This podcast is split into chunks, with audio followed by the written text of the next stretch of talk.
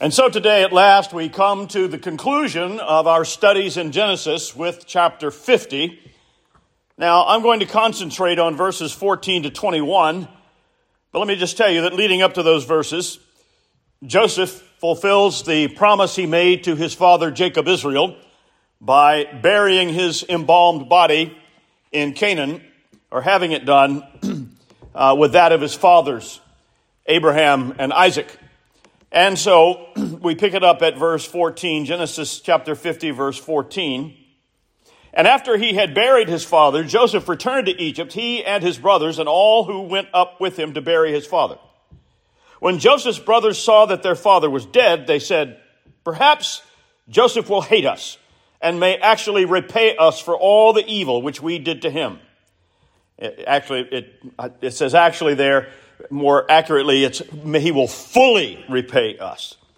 So they sent messengers to Joseph, saying, Before your father died, he commanded, saying, Thus you shall say to Joseph, I beg you, please forgive the trespass of your brothers and their sin, for they did evil to you.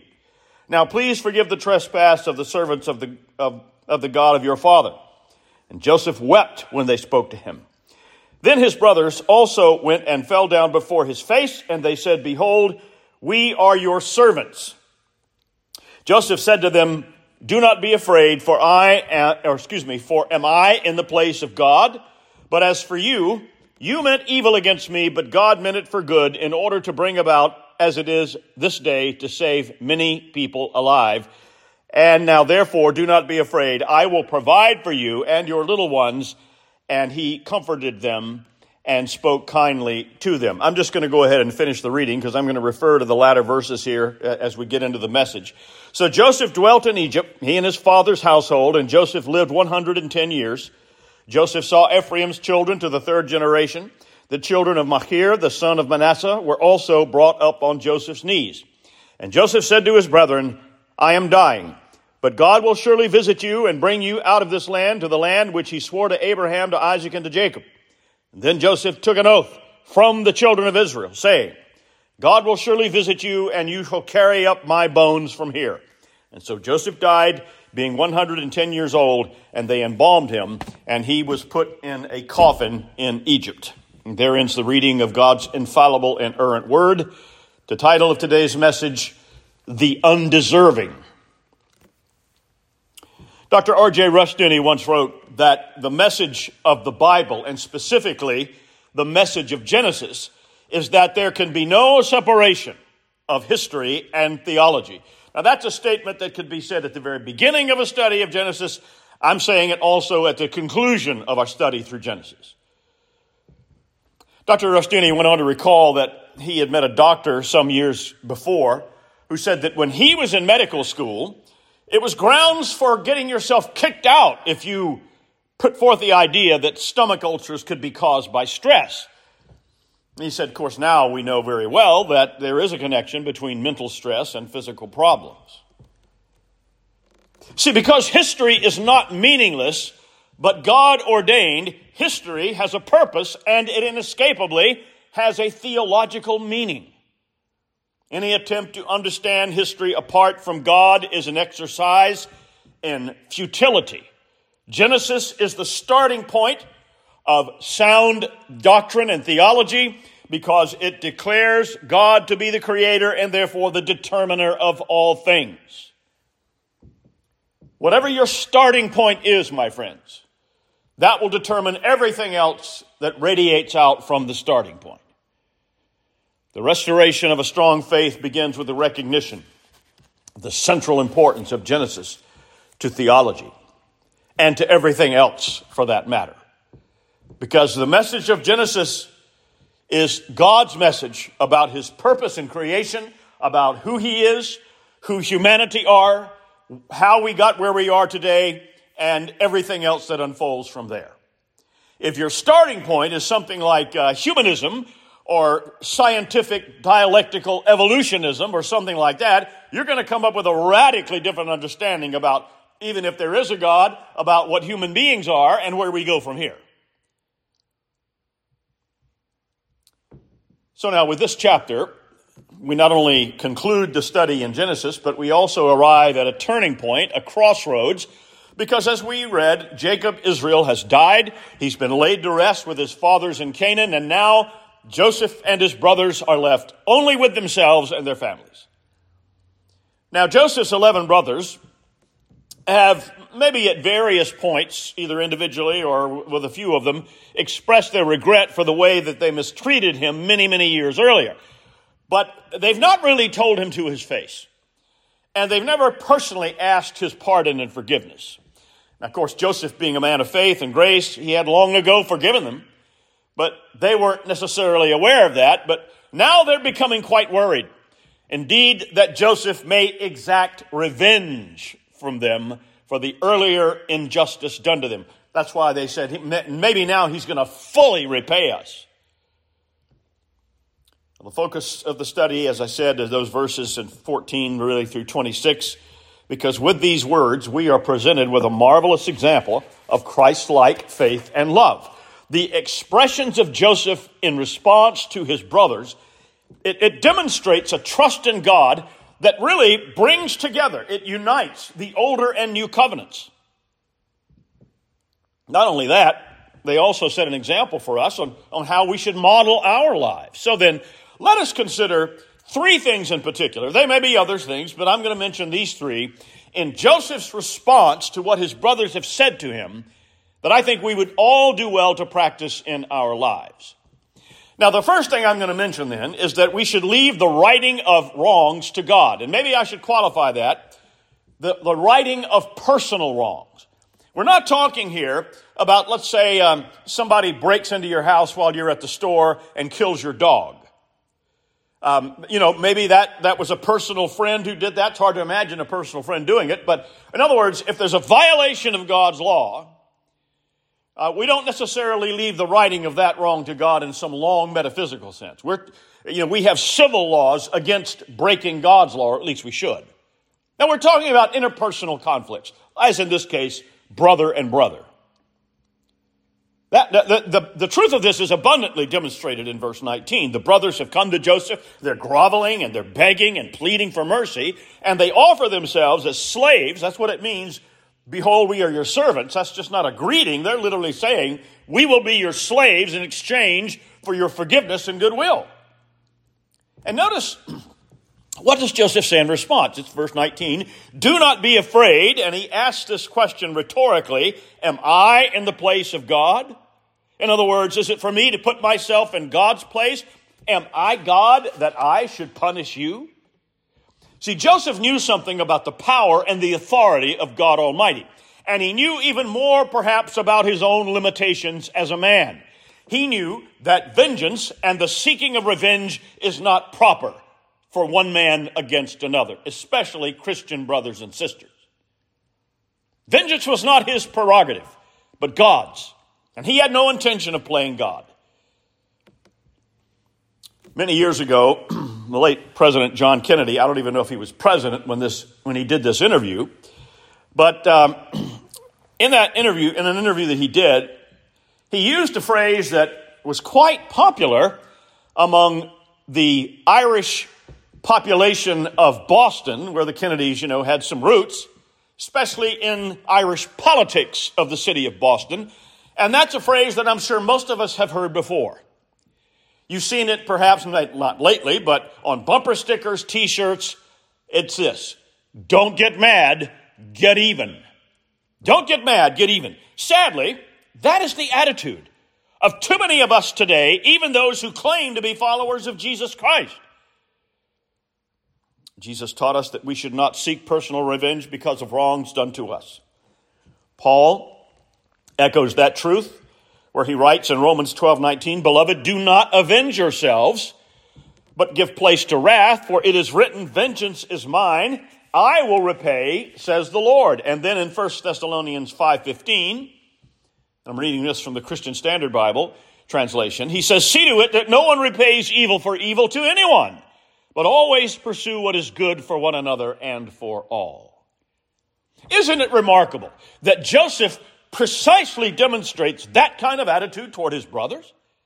I mean, it ought to raise a question in our minds about how Joseph was able to live a life of faith and trust in the Lord, even though he'd never read or heard the writings of Paul. Well, the answer to what might seem to be a hard question or the solution to the mystery is really quite simple. The grace of God, the law of God, the will of God is essentially the same in both the Older and New Testaments. And what Paul wrote to the churches was this, simply a restatement of the basic rules of dealing with personal conflicts that God had laid down among his people thousands of years earlier. God's truth, God's word, God's law does not change. And it doesn't change because he doesn't change. And I am sad to have to add to this. I regret having to say, human nature doesn't change either. And that is why a rule laid down by God Almighty thousands of years ago still applies today. You'll hear people sometimes, even supposedly well meaning Christians, will be very dismissive of the abiding validity of the law of God. And they'll say, well, you know, uh, we, we, should obey the, the, the law of love that Christ taught us as if there's a separation from what Christ taught in the New Testament and what he taught in the Older Testament. But they say, you know, all these rules and regulations and such as we see it in, in, Deuteronomy and Leviticus and all this stuff in the Older Testament, that was given to a nomadic, wandering people who live sort of a semi-primitive life. And those kind of rules really don't pl- apply to a modern society like ours. Uh, nonsense. God knows us better than we know ourselves. For us, a personal vendetta in this particular area in which we're talking about. We could name a thousand other areas where people today are no different than they were 3,000 years ago. But in terms of a personal vendetta of vengeance against some perceived wrong done to us, that is not permitted by the Lord. And the attitude of personal revenge, you see, it darkens our minds and it breeds in us despicable behavior. It's no coincidence that much of the entertainment today of a certain genre, and it's very popular, is based on the idea of personal revenge or collective revenge. You see, pursuing that breeds the kind of behavior that will lead a person to go to their place of employment and kill a bunch of people in a fit of rage. Christ calls us to a higher life than that. Now, maybe you think, well, I would never do such a thing as go kill a bunch of people that I might be angry against. Well, let's hopefully let's hope that's true, but what about the murder and the killing that we commit every day with our mouths? What about the revenge that we seek every week by the vengeful thoughts in our minds? Christ taught us, indeed, he showed us that forgiveness is the better way. So then that's the first point. We should leave the setting of things to right with God. Secondly, we should see the hand of God at work even when bad things happen to us or generally. See, Joseph has not ignored what those men did to him, but he refused to question God's predestinating authority. But he also doesn't minimize what they did. And in verse 20, we have, I think, one of the really marvelous statements about trust and faith in God and his providential workings in the world ever spoken by anyone anywhere. Let me give it to you from the New Jerusalem Bible. You've already heard it from the New King James. He says to them, The evil that you plan to do to me has, by God's design, been turned to good to bring about the present result, the survival of numerous people. You meant evil against me, but God meant it for good to bring about as it is this day. You know, in an earlier discussion with his brothers, he'd already said something similar to that to them Back in chapter 45 and verse 5, he said, But now do not therefore be grieved or angry with yourselves because you sold me here. In other words, he's talking about them having sold him into slavery. For God sent me before you to preserve life. See, if our faith and trust in the Lord is what it should be, we can see that all the bad and undesirable things that have come our way in life were but very small pieces of a much larger puzzle and that larger puzzle is uh, our lives as our Heavenly Father is putting it together according to His will and purpose. Reminds me of something I read some years ago by a British writer, a man named T.H. White. And he once wrote about an episode from his own childhood. And I think it brings this truth home in a special way. It seems that when he was a boy, his father handmade apparently was quite a, a craftsman. He handmade, he built a wooden castle, like, you know, a medieval, you know, English castle. And it was large enough for a child or even a small adult to get inside of it. And his father constructed this thing with, you know, the, the towers on, on all the four sides of the castle. And they had real pistol barrels in, in the slots of the towers, like they might have had five or six hundred years earlier. Now, he, he did that because on the boy's birthday, he wanted to fire off a salute in his honor. Well, T.H. White, the author, said that as a boy, he really didn't understand what the gun turrets were for. And so when his father insisted that he stand in front of that castle on his birthday to receive the salute, he started crying because he thought his father intended to shoot him. I wonder how many times have we misinterpreted the ambiguities and apparent difficulties in our lives. And we thought that the world as we knew it personally was at an end, only to find that the Lord had something far better in mind to come from it. How much better it would be if we would but trust the Lord during our trials and our difficulties. Okay, look, I'll be the first to agree. That's easier said than done. So maybe we need to remind ourselves of the words of Paul, who spoke very much as did Joseph here. And let's be reminded that Paul, too, was a man who had endured a lifetime of hardship and persecution and betrayal. And the very things that he mentions in these verses from Romans 8, which we heard some of it earlier in our New Testament reading, these very things he knew firsthand what he was talking about. He says, and we know that all things work together for good to those who love God, to those who are the called according to his purpose. Who shall separate us from the love of Christ? Shall tribulation or distress or persecution or famine or nakedness or peril or sword? In all of these things, he said, we are more than conquerors through him who loved us. Now, any pagan would read that list and say, in all those things, we are dead as a doornail. In all those things, we are in misery, but not Paul, not Joseph. We are more than conquerors, even in the midst of these things. Now, that's not to say that we should just take a cavalier who gives a rip attitude when terrible things befall us or our friends.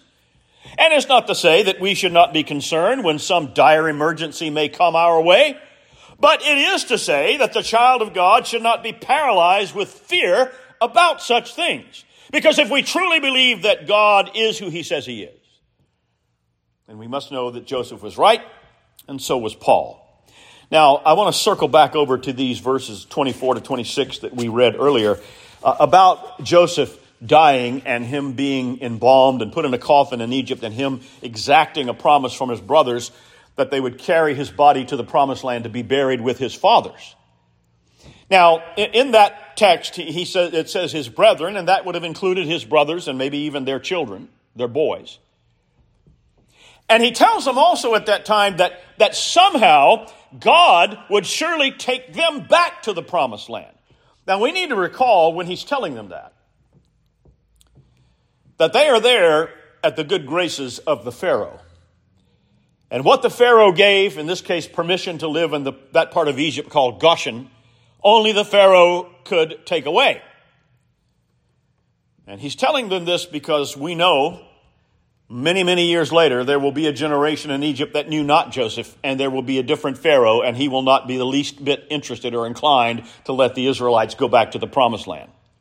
And that meant that their permission to go to leave Egypt was only going to come from Almighty God. But also in these verses, he makes them promise to keep his embalmed body until the time of their exodus. And we know from Exodus chapter 13, verse 19, that when Moses and the Israelites left Egypt, they took Joseph's body in that coffin when they left and returned his remains to the land of Canaan. Another example of all these things that we've said God setting things to right, uh, trusting God even in difficult circumstances. Well, the third and final thing that we want to mention from these verses and in some ways, this is probably the most challenging, and that is that we should do good to those whom we've forgiven. Now, you talk about something that's easier said than done. I mean, for most of us, it's hard enough just to forgive the wrongs that other people have done to us, leave alone do something good for them in return. And yet, That is the example that Joseph set for us in verse 21. He says to his brothers, these men who had so horribly mistreated him, Now therefore do not be afraid. I will provide for you and your little ones. And he comforted them and he spoke kindly to them. That was how Joseph repaid the evil and betrayal that those men had done to him. He forgave them and then he promised to take care of them and their families. Notice that he, he he's emphatic. I will do this. He will provide for them. So this isn't just, well, look, don't worry, you know, you did some bad things back there years ago. It's all gone now, water over the bridge. Let's just let bygones be bygones. No, he's putting his forgiveness into action. He is both saying something and he is doing something. And I wonder today if his words and his deeds have reminded you of anything as you heard about it, as you read about it here. It ought to. It ought to remind us of what Jesus said in Luke chapter 6. But I say to you who hear, love your enemies, do good to those who hate you, bless those who curse you, and pray for those who spitefully use you. Friends, some of the most remarkable examples of Christ like love come from times of great trial and difficulty. Many years ago, I read a book published, I think it's still in print from the Banner of Truth, called The Korean Pentecost. And it was about the, uh, the flourishing of Protestant and especially Reformed Christianity in Korea, well before the Korean War, and then the suffering of the Christians who were persecuted by the communists that led up to the Korean conflict. And even still today, I'm sure, in North Korea. Well, from that time, and uh, during the era of the Korean War, there was a story about a Korean man who was a Christian who had been take, taken captive by the communist forces of North Korea. And they put him on trial, you know, a fake mock trial, and they sentenced him to die before a firing squad.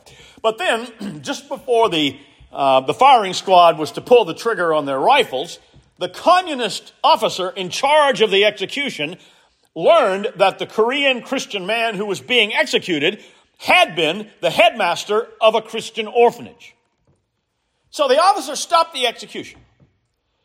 And instead of killing that man, he forced that Christian man to watch as his 19 year old son was shot to death in his place. Sometime later, that communist officer was captured by U.S. and Allied forces, and he himself was condemned to die.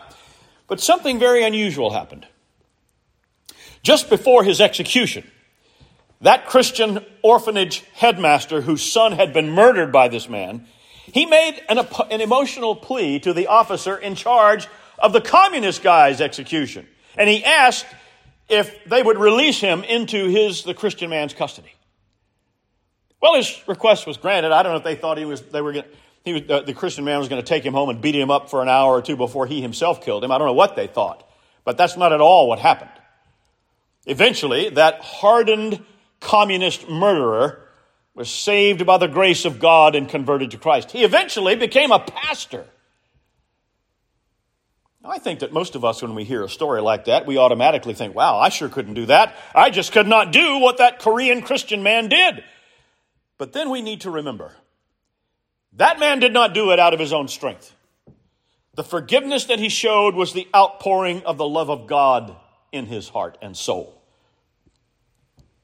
See, the reason why God shows his mercy to you and me is for the very purpose of our letting that same mercy flow out from us to other people, especially to the undeserving. Let us pray.